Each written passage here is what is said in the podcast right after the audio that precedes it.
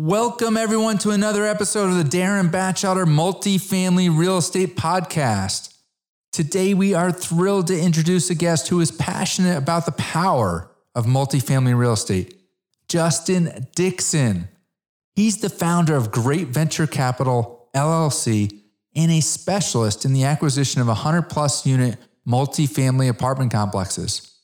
Having grown up watching his parents work hard only to miss out on opportunities to grow their wealth, Justin decided to take a different approach and he fell in love with commercial real estate.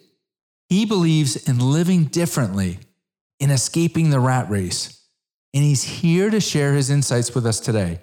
Not only that, but Justin is the host of the Work Hard, Invest Harder podcast, where he explores different passive investing options.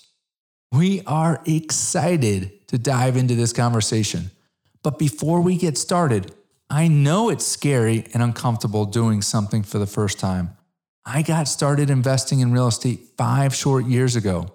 Since then, I've invested in many different multifamily properties, both as a limited partner and as a general partner.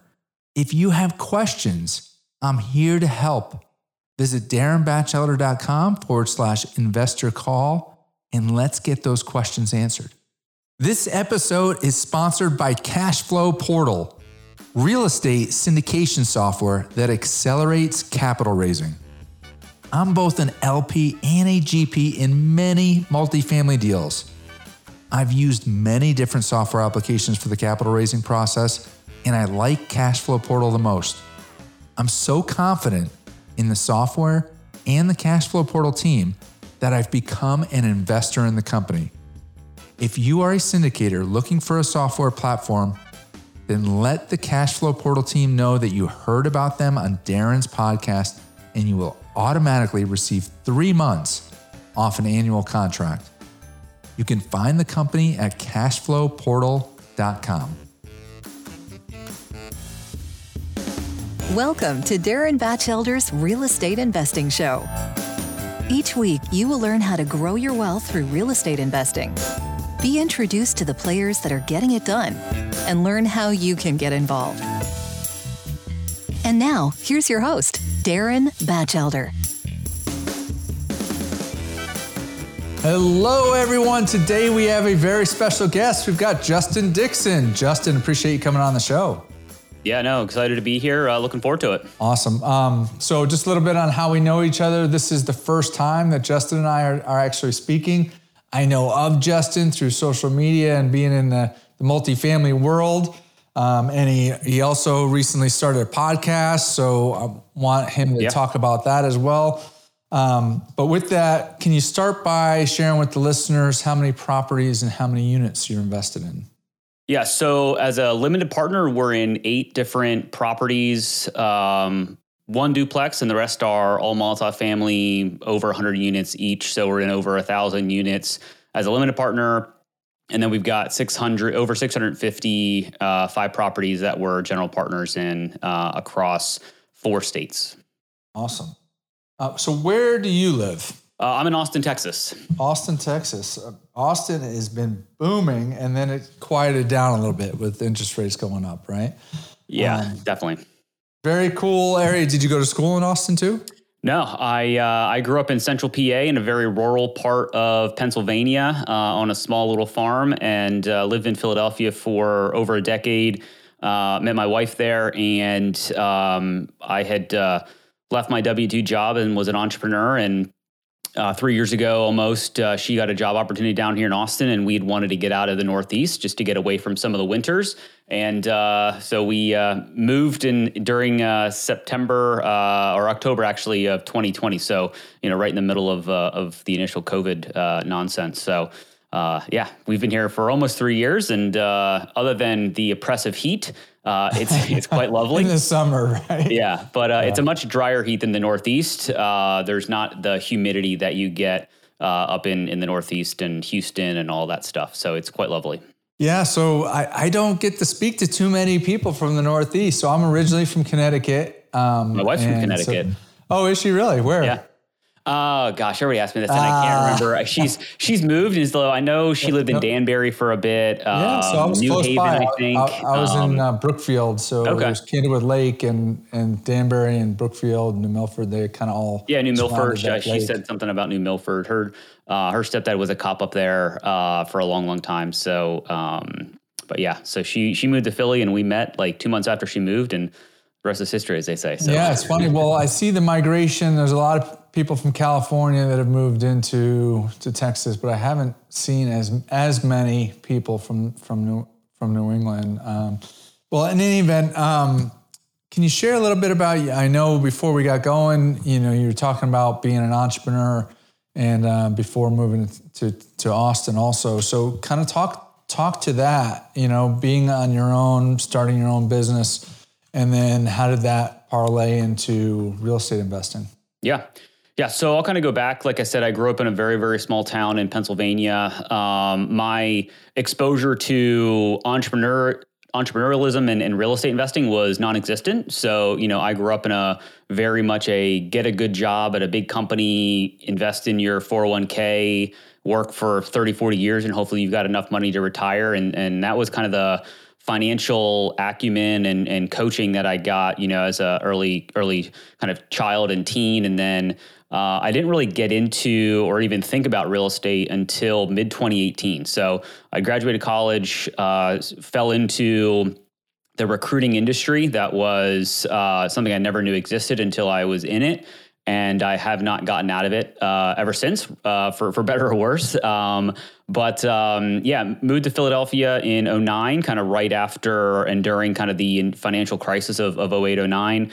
Um, and just was doing the normal W 2 thing. And um, I was walking to work one day and I was listening to podcasts and, and, um, and books. And somehow I stumbled upon Rich Dad Poor Dad. And I was listening to that book on my walk to work.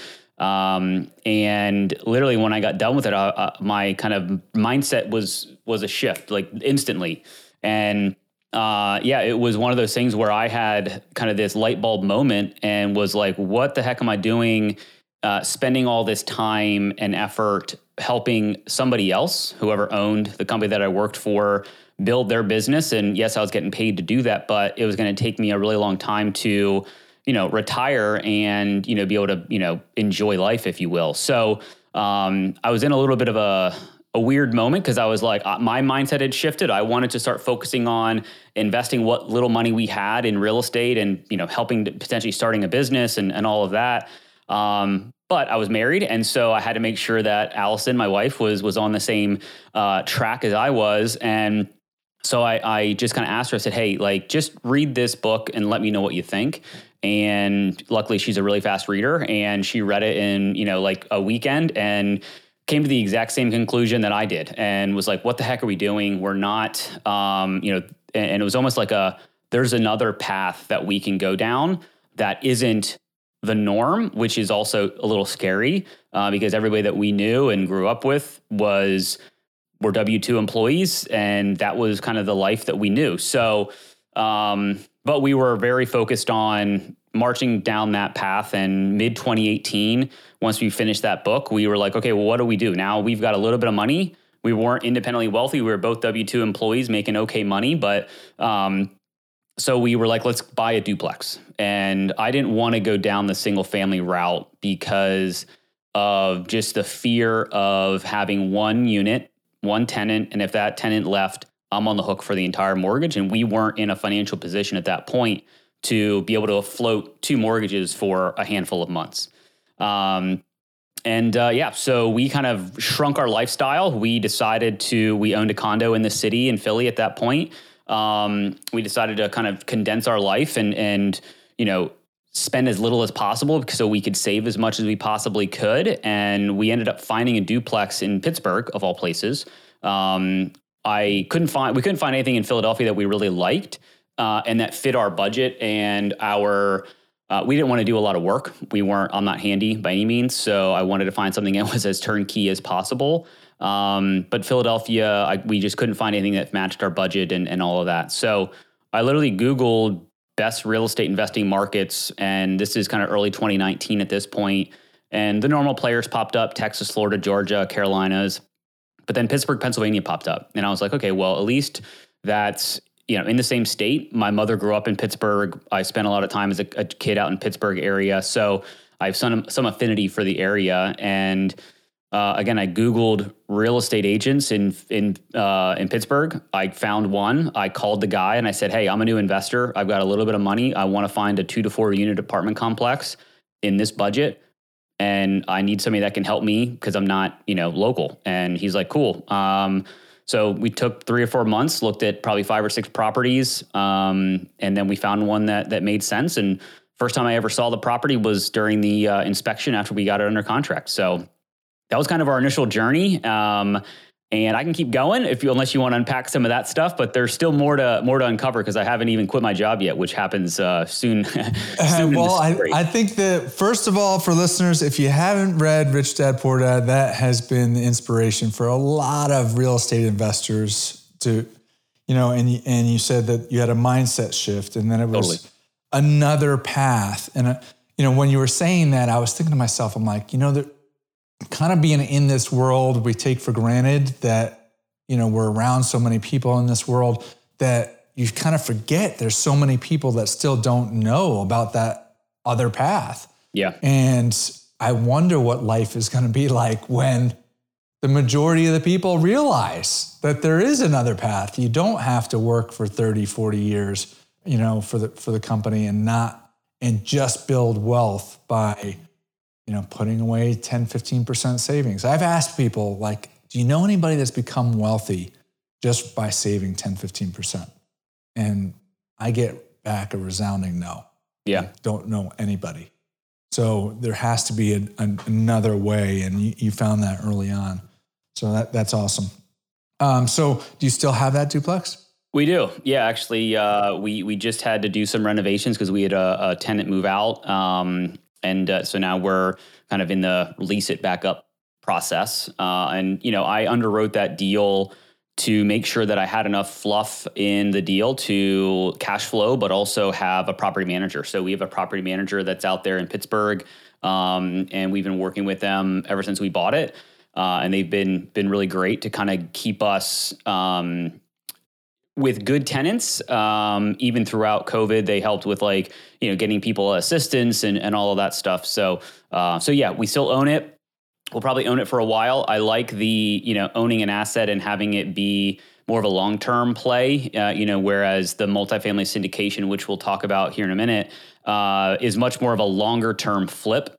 You know, as I call it, because you're not going to hold these things forever. Typically, you've got investors that want their you know money back and and friends along with it. So um, so yeah, we like the kind of smaller two to four units that we can buy and own ourselves, um, and then use these uh, multifamily though with the goal to kind of be more of a uh, again like a long term flip where you put in some money and you hopefully get that back with some with some friends that you can go then you know do more do more deals with.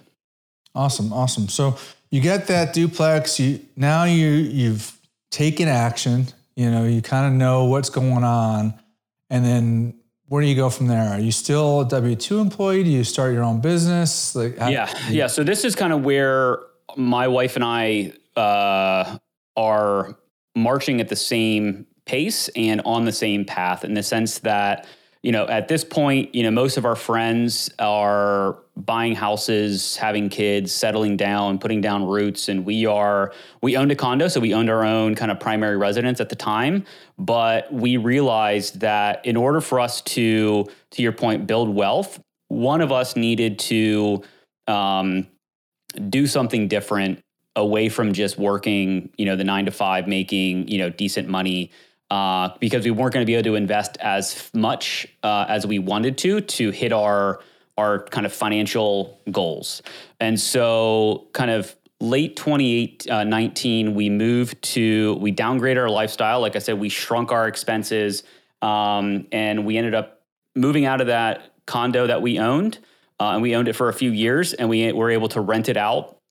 Um, and obviously we we generated some income from that property, um, and we moved into a smaller uh, apartment in the suburbs. Uh, again, with this the simple goal of um, reducing our expenses to the point where my wife's salary could cover our kind of minimal life uh, style in the sense of covering our rent, our car payment, cell phones, you know, food, all that fun stuff.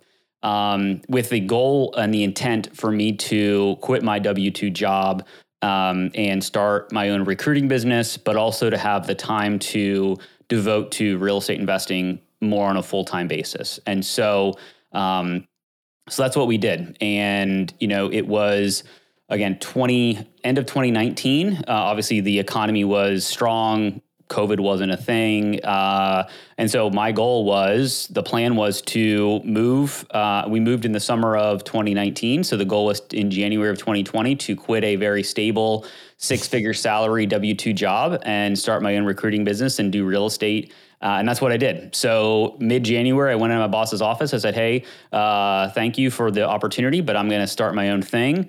And the I think it was uh, January like 27th or 28th. Uh, I was the you know first day as a full time entrepreneur, business owner, no safety net, so to speak, of a W two, and uh, literally 30 days later, COVID was a pandemic or something like that. So it was um, poor timing um, to kind of start a business because if we all remember, recruiting was not doing anything in 2020.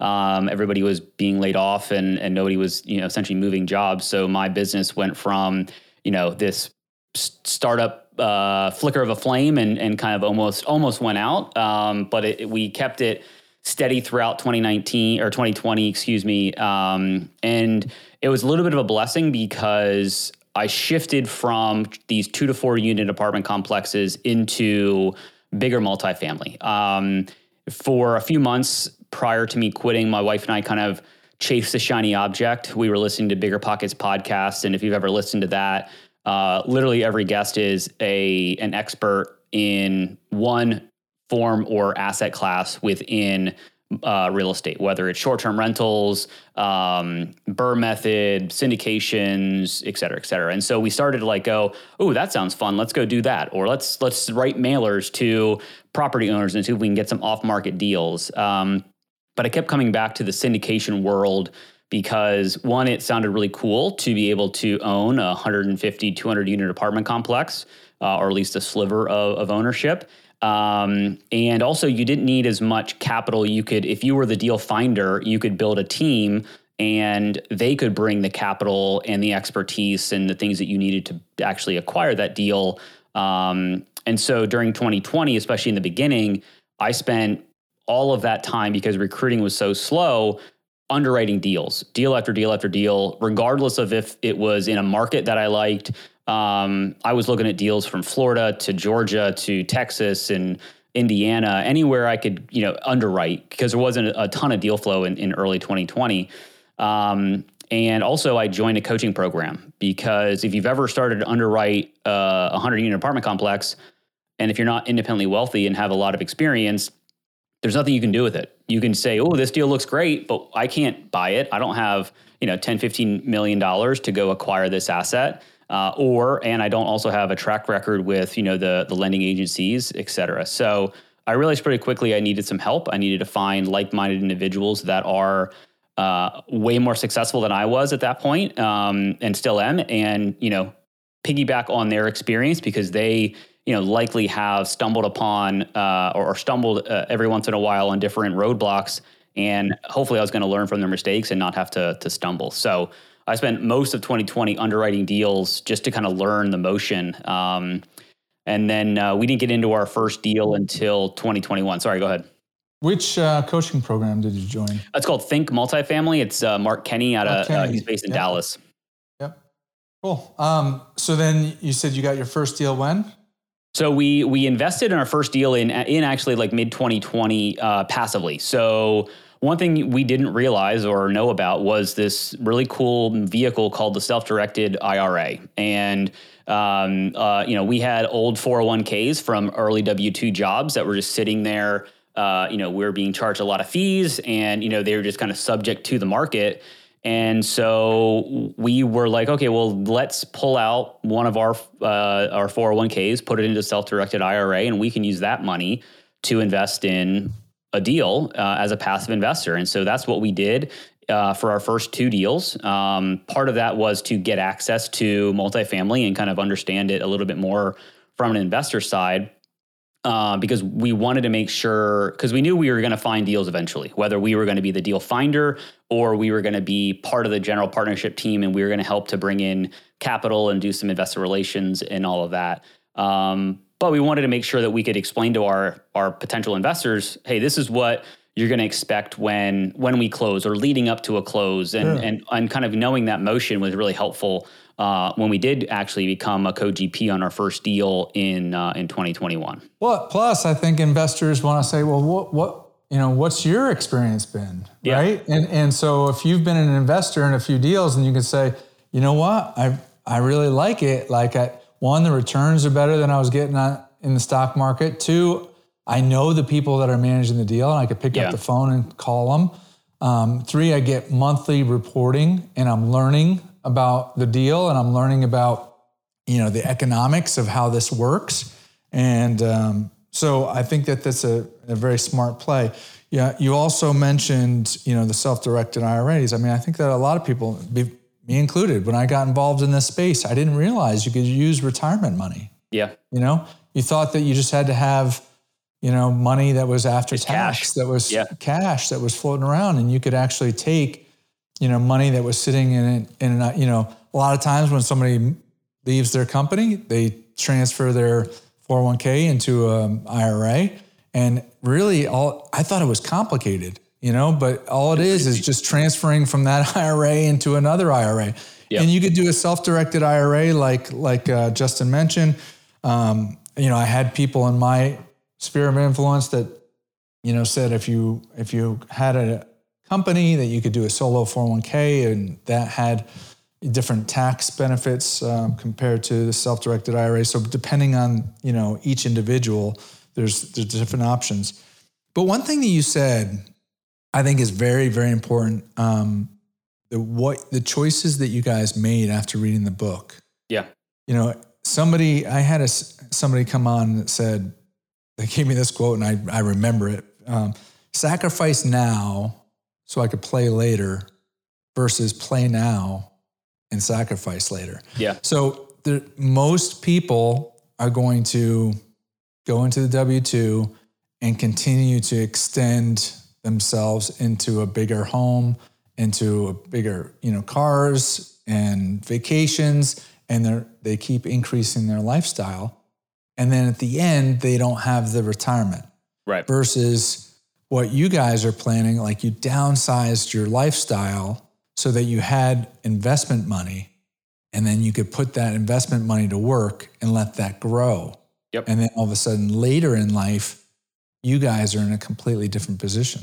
Yeah, and we were like I said, we were in a you know we were kind of young mid 30s, I guess, at that point, and uh, all of our friends were like I said, having babies and, and moving to the burbs and buying the bigger houses and bigger cars and and all that, which is fine. Um, I have nothing against that lifestyle, but they looked at us like we had two heads. We're like, oh yeah, we're we're moving out of our really bit nice big condo downtown in the city, and we're gonna rent this older, smaller apartment, and you know, we're not gonna go out as much, we're not gonna golf as much, like we're not gonna do all the things, but to your point, uh, you know, we were doing things that others weren't. So hopefully, uh, you know, we're on a path that we will not have to be working until we're 65 or 70 um, to, you know, afford a a life. And so, um, yeah, it was not the not the easiest thing to do, frankly, because we were.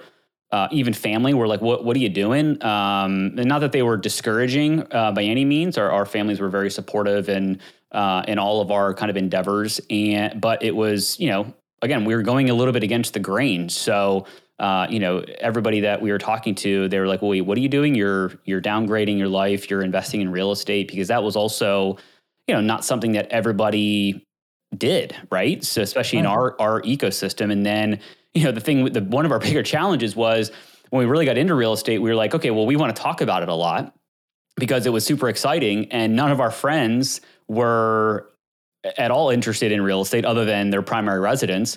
So we were like, we need to find some people we can actually talk to about real estate with because, you know, we'd go out to dinner with a, uh, you know, our best friends and we would be like, oh yeah, we're looking at a duplex in, you know, uh, you know, in Philly or, or in Pittsburgh. And they're like, wait, what? What are you doing? And they're like, okay, that's cool. Let's go, let's talk about sports or let's talk about whatever. Um, again, which all those conversations are fine. It was just kind of funny that we were just like, we got to find people we can actually just like have like real estate conversations with. Uh, and so luckily, when we obviously when we um, you know joined that coaching program, we we had an uh, already built ecosystem of people that we could reach out to and just talk to about deals and real estate and challenges and and markets and things like that. So um, yeah, it was that was one of our better moves to join a a group because I don't think we would be uh, anywhere near as far as we are um, if if we wouldn't have joined that group. I think we it would have been harder to find deals. It would have been harder to invest in them, and um, you know we already had a, a and ecosystem of that we know, like, and trust.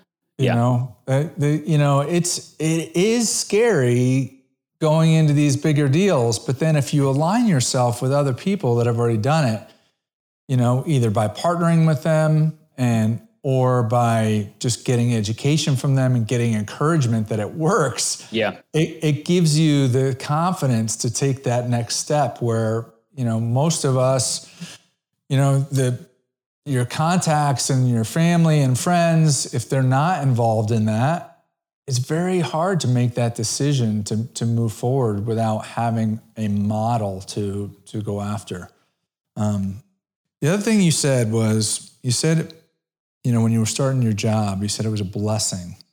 I'm sure you didn't feel that way, you know? Oh, no. At, yeah, the time. 20, 2020 was rough. No, it's just that it's weird about life how that happens is like sometimes when you're in the middle of something so what feels so bad you know later 5 years down the road you look back and you're like you know what I'm thankful that I went through that it built character or it helped me pivot like you would have yeah you would have had a company that you, and maybe your company would have been killing it you know um, but you probably wouldn't have gotten into the larger multifamily syndication because of it, you know.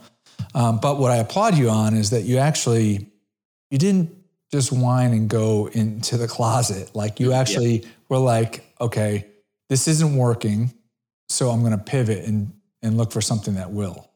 Yeah, I mean, 2020 was rough uh, for a lot of reasons. It was very stressful because, you know, like I said, I gave up a very stable uh, six figure salary to to start this business, and you know, at the time, my wife um, was making enough, like I said, because we downgraded our lives. That if I didn't make a dime in recruiting, it didn't matter. Uh, it didn't matter. It, it didn't impact our our lives financially. We wouldn't have had to dip into any of our savings. We would have kind of just been steady Eddie at that point.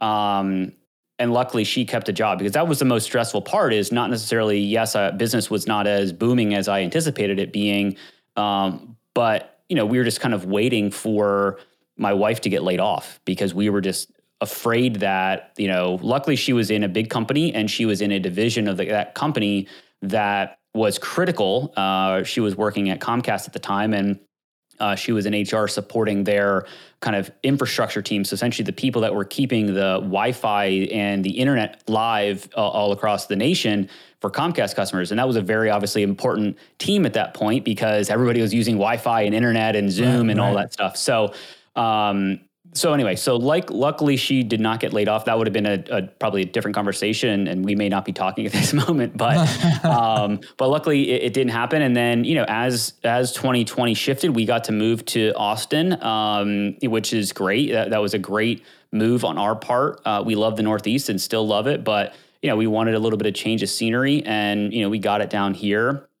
Um, and also Texas is a great investment market. Austin is crazy competitive um, and not necessarily a market that I target just because of the competitive nature of it. And, and there's a lot of private equity and institutional money that's investing that is hard for a general syndicator like myself to compete with. Um, so yeah, like in the moment, it was awful. Um, 2020 was awful in the moment. But I, if I would have waited and said, "Hey, I'm going to quit in March um, to start my business," I wouldn't have quit because COVID. Once the point, pandemic happened, you would. Yeah, I would never have quit. And I probably wouldn't have done it at this point because I would have been too scared. I'm a very risk averse person, um, so I don't take uncalculated risks, um, and so that would have been.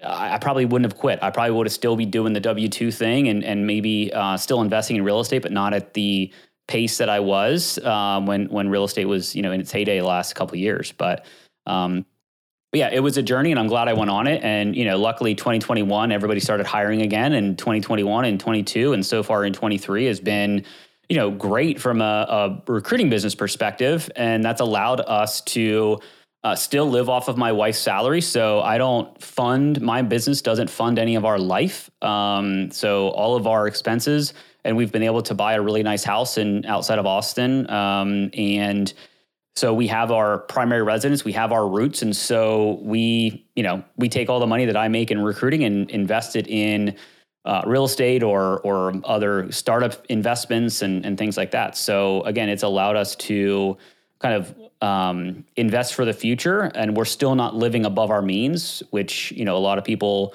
uh, live at or above. Um, and so we, you know, we still only have one car. Like a lot of people in Texas, uh, with two people that are driver drive driver age, uh, they have two vehicles, if not three. So you know, we still have one car and we make it work, and we don't do that because we can't afford a second car. We just don't need it, frankly, because um, we both work from home predominantly, and um, you know, we want to we want to save as much as we possibly can to be able to invest as much as possibly can. So that's that's awesome. So talk about you know this thirty thousand foot level, like lessons learned you know, part of it is, you know, obviously you learn a lot about real estate investing. Part of it is mindset. Like, yep. you know, um, so what would you say to other people that are thinking about getting in involved in real estate investing? Um, some lessons learned that you went through your journey. Yeah, I think if if you're going to be a passive investor to start out, right? Let's say you found this podcast because you knew one of us or you just happened upon it and you have never invested in real mm-hmm. estate before. And this is kind of your first entry point. Um, get educated go to conferences listen to podcasts. Like the the the downside or the negative of just kind of looking on social media everybody looks like a rock star um, on social media. And you have to be able to find people that you know, like, and trust. And it's hard to get to know somebody unless you meet them, whether it's via Zoom, phone call, in person, whatever, um, and really kind of learn about that person and their track record. But also, you do need to get a little bit educated on the asset class that you're investing in. So, whether it's multifamily or short term rentals or single family, um, there's different things that you need to know about uh, when it comes to underwriting. And you don't need to be a guru in underwriting by any means but you need to know enough to ask questions uh, when a deal comes out because every every deal that comes out looks great because it's an Excel document that you can manipulate and and be aggressive in one area and conservative in another area. And so you just need to know en- enough to be dangerous and en- ask the right questions uh, of that operator that is bringing you that deal um, because you're likely going to be giving them 50, 150, 200 grand of your own hard earned money for three to five years, right? Like these are illiquid assets, meaning you're not going to be able to pull that money out if you have a oh crap moment uh, in your life. Uh, now there are ways to do it, but it's not easy. Um, and so you know you need to think about that as kind of like okay, what what can I afford to invest? Uh, and I do like investing in real estate because versus like a stock is that stock can go to zero and your investment is zero. Uh, whereas right now, we're recording this in August of 23. Um, real estate is in a weird flux point because there's a lot of people that have high interest rate bridge debt that maybe they do or don't have a cap rate or a cap um, or interest rate cap. Um, and so there's deals that are suffering and but they're still backed by real estate. So there is an asset that you can still sell to gain to get back your principal that you invested um, maybe a little bit of return, maybe a little bit less than you're actually invested, but at least it's not a zero sum game.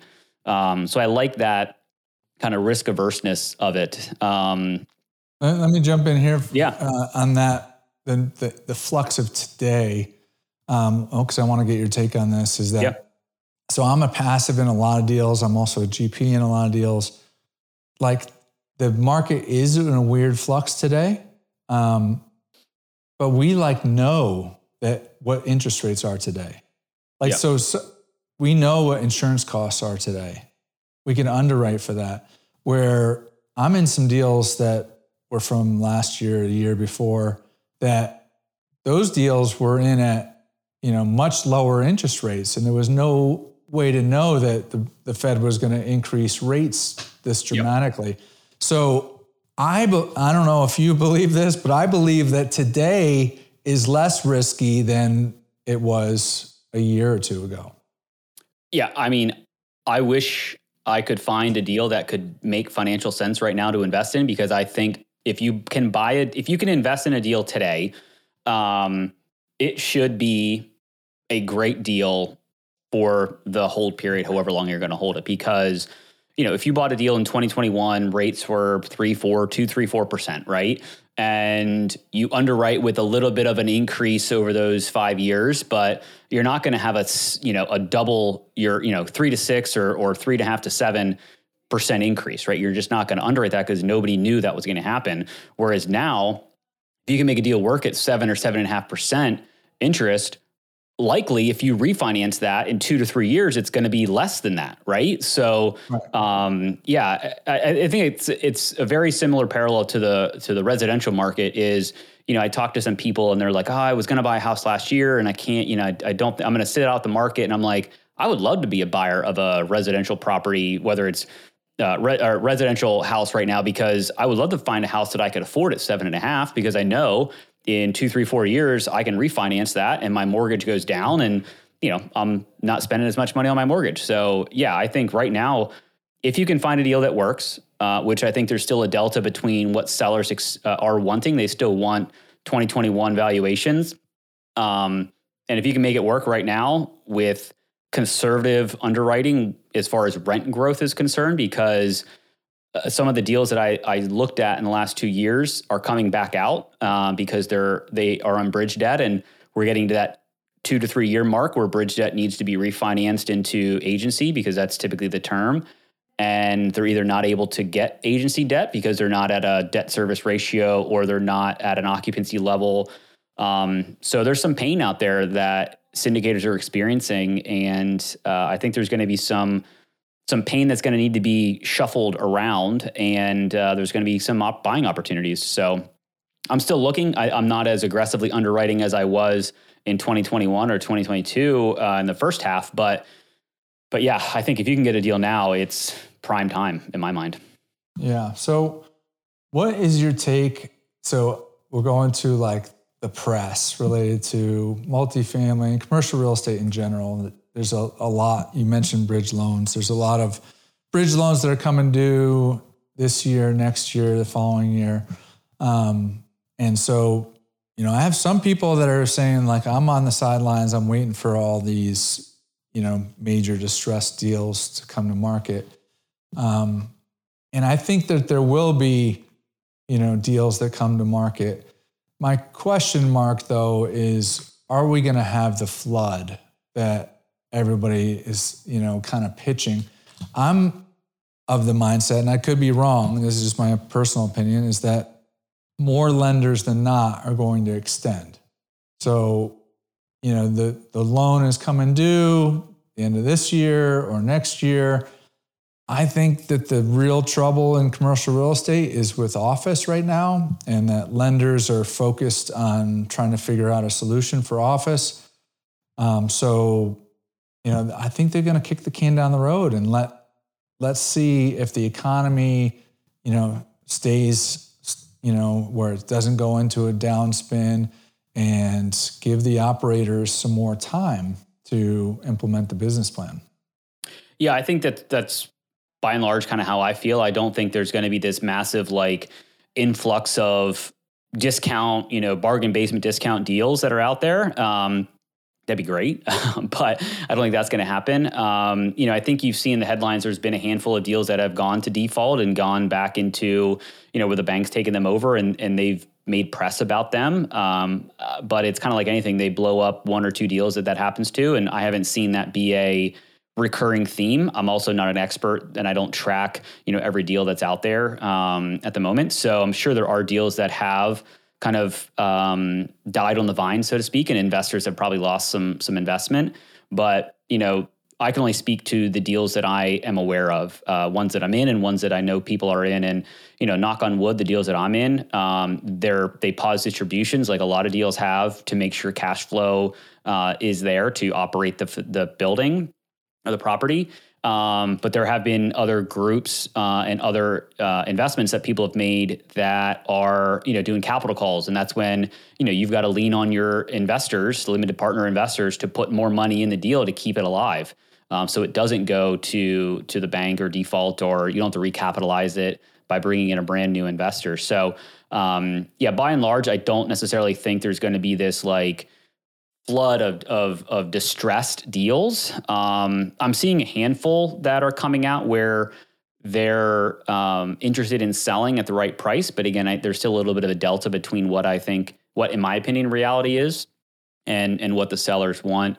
Um, you're probably right that there'll be a lot of lenders that will give them another year and just extend terms. Um, but uh, yeah, I think it's, you know, there's a lot of people out there that are trying to refinance right now that just can't figure that out because they don't have the the debt service and they don't have the occupancy right. to to do it. So, um, I'm like I said, I'm keeping my eyes open in specific areas, and um, I'm I'm less I'm focusing on less markets now um, because I do want to find deals that are in um, more primary and secondary markets versus tertiary, just because raising money right now is not in my in, in my view is not as easy as it was in 2021 mm-hmm. um, you know there's a lot of investors like you said uh, that are kind of waiting um, and whether they're waiting for better opportunities or they're just waiting because they're there's nerves and they just don't want to you know invest in deals because they haven't seen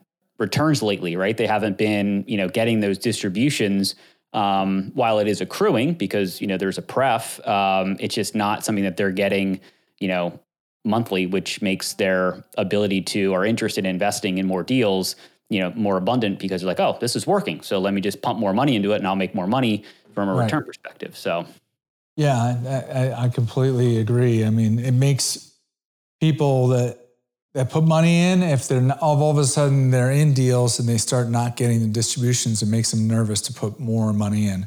In addition, used to be like you get nothing at a bank, you know, with cash.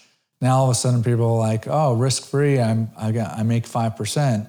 I've got my multifamily distributions cut off on this other, you know, side. So I'm just going to put my money in the bank mm-hmm. and take that five percent. But if interest rates were to drop, you know, that could go away, you know, like that. Yeah. Um, so that's that's the thing that people have to to think about. I mean, it's a good bridge, right? It's it's a good kind of hedge against what's going on because they're not getting, you know, especially if you're you're ex- expecting to try to live off of the cash flow, right? I know a couple people that um, you know, they've invested heavily over the last, you know, two, three, four, five, ten years, whatever, and they've built up a passive income stream that is that allows them to live their life. Uh, and if some of those you know streams start to to dry up in the sense that they're not getting distributions at the moment, you know that can impact their their lifestyle, right? Absolutely. And so I think if you have the the cash to put into um, in my opinion, short term, kind of less risky assets like T bills or high interest rate savings accounts, things like that, um, then do it to kind of you know at least get some type of a, a return on that investment but then have that not be locked into something long term where you can't then pull it out as you start to see the real estate market open up and you can't deploy that. So I've invested in T bills over the last, you know, six, eight months just because it's, you know, four or five percent. You know, it's risk free unless they don't fund the the government. Right. Um, and so but you know, there, there's a lot of other options out there right now. Um, debt funds. We've invested in a debt fund that you know is not a not an appreciation play, right? It's just a cash flow play, and you know we're getting I think six on percent on one, eight percent on the other. So you know it's it's a again I can pull that money out in with 90 days notice, and so it's a a less risky but a cash flow focused investment um, versus multifamily, which kind of reason why we love it is it tend when things are good uh, and operating smoothly. There's you get the best of both worlds. You get some cash flow through the hold period, and then you get you know a nice appreciation bump, uh, you know, at the exit. So um, so yeah, I think right now it's a uh, diversification wins the day um, in preparation to go back into multifamily investing uh, in my mind, or um, you know, there's other asset classes that I'm starting to look at outside of multifamily, um, but definitely won't look at office. I am very glad that that was never on my radar. Uh, being in the recruiting business that I'm in, uh, I get a first uh, a front row seat to all the companies that are not renewing leases and uh, moving to a more hybrid or remote first environment. So, yeah, I don't know what uh, office space is going to look like in the next two, three, four, five, ten years. Um, but uh, I think a lot of uh, I saw an article the other day that Boston is doing a big tax incentive for and developers to convert uh, a lot of their vacant uh, condo or a, a, lot of their vacant office buildings into condos or apartments. So uh, that may be the trend of of the future, where there's just a lot more office uh, conversions into into apartments or condos.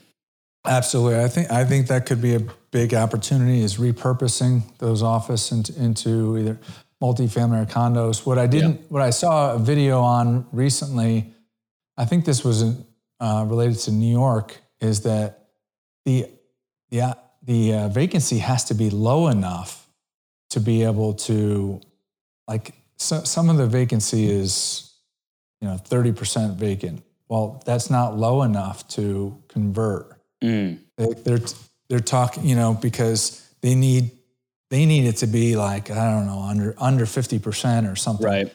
Um, so that they have enough to convert in that building. So they're they're saying the stock of inventory that even fits a potential for a repurpose is you know is low. Yeah, which that I never had heard of that before, and all of a sudden I was like, holy cow, that makes sense, you know, because you have all these other tenants that you know, or businesses that maybe have still have three years on their lease or five years on their lease, and and you can't kick them out, you know, and so you, the money is going to be to rehab the, that building can only be applied to a few floors, you know. Yeah. Um, yeah, and I'm not in that space, so I don't know what the economics look like. But I have to imagine that's there's a very obviously capital intensive to you know a buy the building and b you know convert an office into apartments. Uh, obviously, right. you have some infrastructure already in the building, but you've got to add plumbing and all the other stuff that you know. Again, I'm not in that development space, but so now um, where do you go from here? You know, you started a business. The business mm-hmm. is going well. You're in real estate investing. You got into the big boy multifamily. Like, so where do you go from here? Uh, so right now, I'm starting to look at short-term rentals. Um, for a number of reasons. Um, I, I, avoided them because I, am nervous about the regulation piece of it, where you know if you buy a, a property in the wrong area, um, not only could the states uh, kind of put a, a, clamp down on short-term rentals, but also HOAs could if you get a different HOA president. So uh, I've been a little hesitant, but I've talked to enough people over the last probably six months that.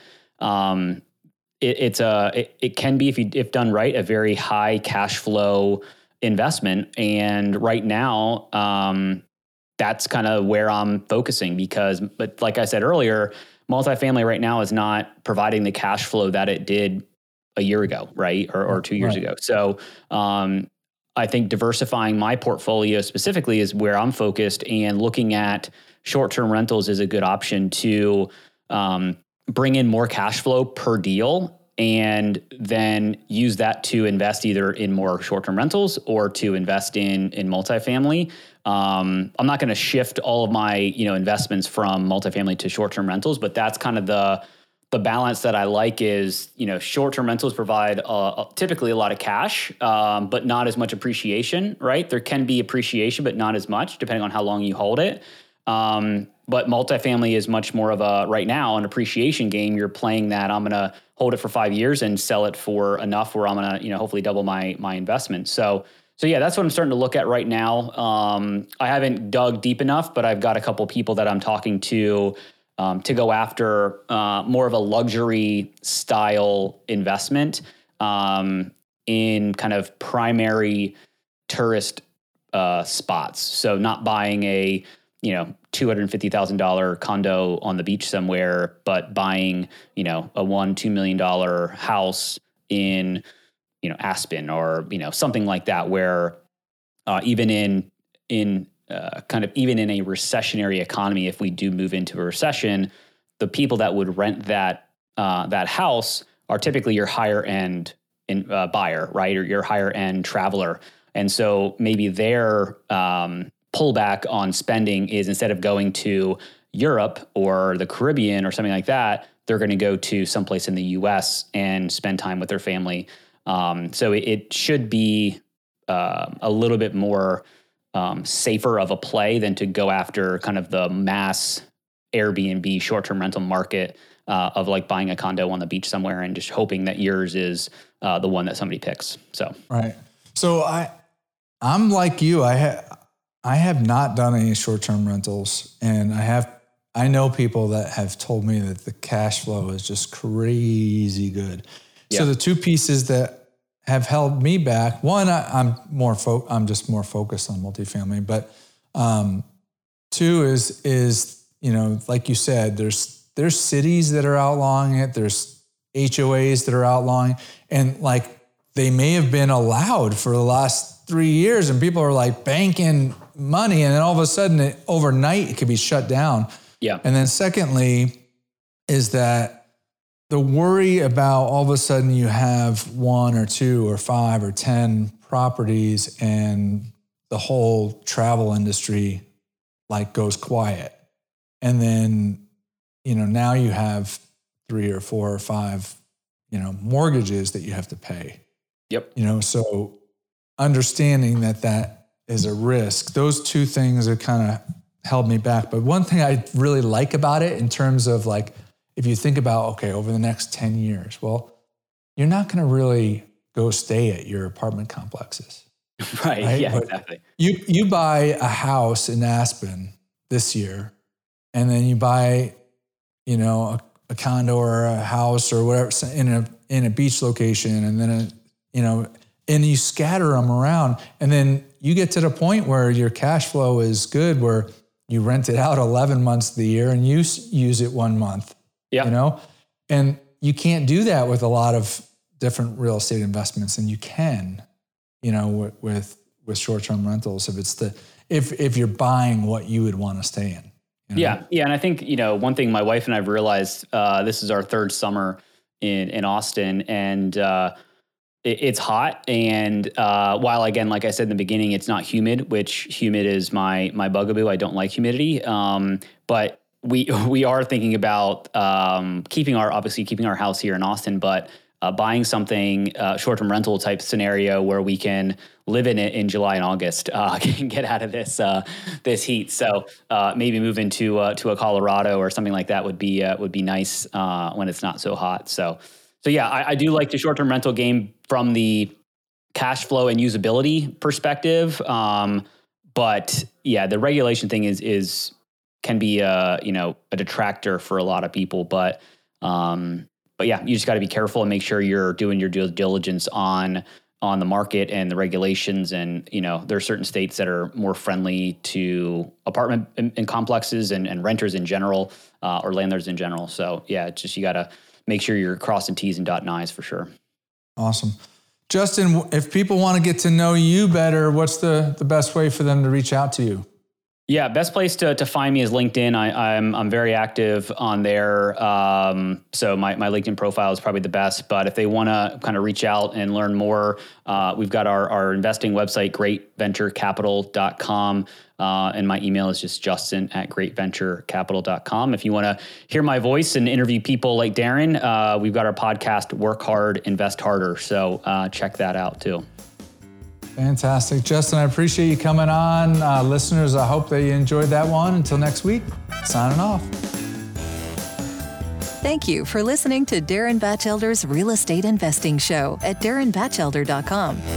If you liked the episode, please provide us with a five star review on Apple Podcasts or your podcast platform of choice. If you already provided us with a five star review, then thank you, and please share the show with a friend.